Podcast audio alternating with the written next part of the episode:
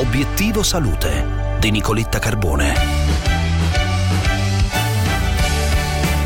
Fa bene alla salute del cervello. Una ulteriore conferma arriva da una ricerca della Colorado State University pubblicata su Neuroimage che dimostra l'efficacia del cammino nel contrastare e rallentare il declino cognitivo. A obiettivo salute il commento del dottor Renzo Rozzini, direttore del Dipartimento Geriatrico dell'Istituto Ospedaliero Fondazione Poliambulanza di Brescia. Dottore, buongiorno. Buongiorno.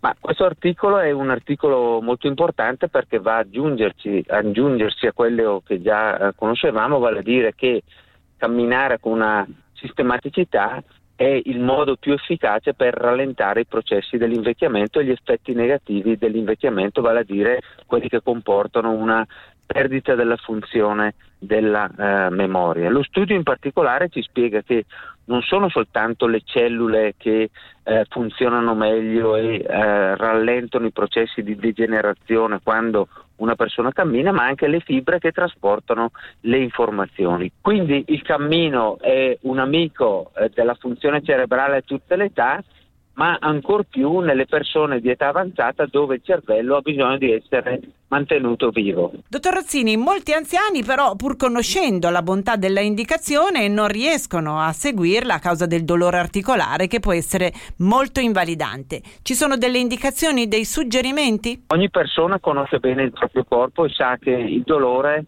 è più o meno forte nell'arco della giornata, generalmente più forte al mattino rispetto al pomeriggio. Se dovessi dare un consiglio io direi camminiamo nelle ore della giornata in cui il dolore è meno forte.